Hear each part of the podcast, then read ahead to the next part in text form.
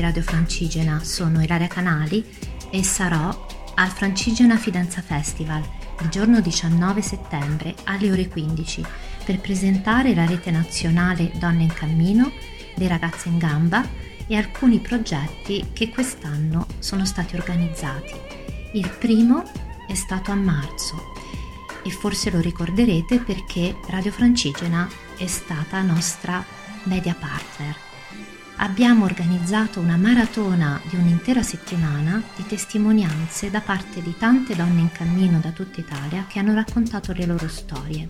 Il secondo progetto che racconterò è la staffetta letteraria pellegrina, una bellissima esperienza innovativa, sperimentale di accompagnamento del Rotoron, il viaggio evento dell'Associazione Europea delle Vie Francigene per il ventennale della nascita di questa associazione.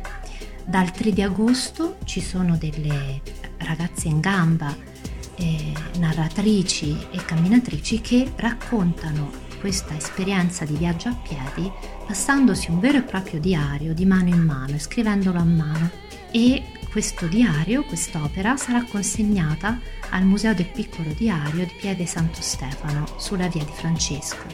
L'ultimo progetto, sempre con un impianto corale e di promozione proprio della condivisione, si chiama Credenziali in Cammino, United Workers of Italy, ed è una mostra che eh, si inaugura a Pistoia in occasione della mostra Pistoia in Cammino che cos'è questa iniziativa culturale? È l'esposizione delle credenziali di alcuni cammini italiani, sono stati selezionati 19 cammini e successivamente saranno raccolte le credenziali di tutti i cammini e la mostra inizierà a viaggiare di cammino in cammino in un tour nazionale.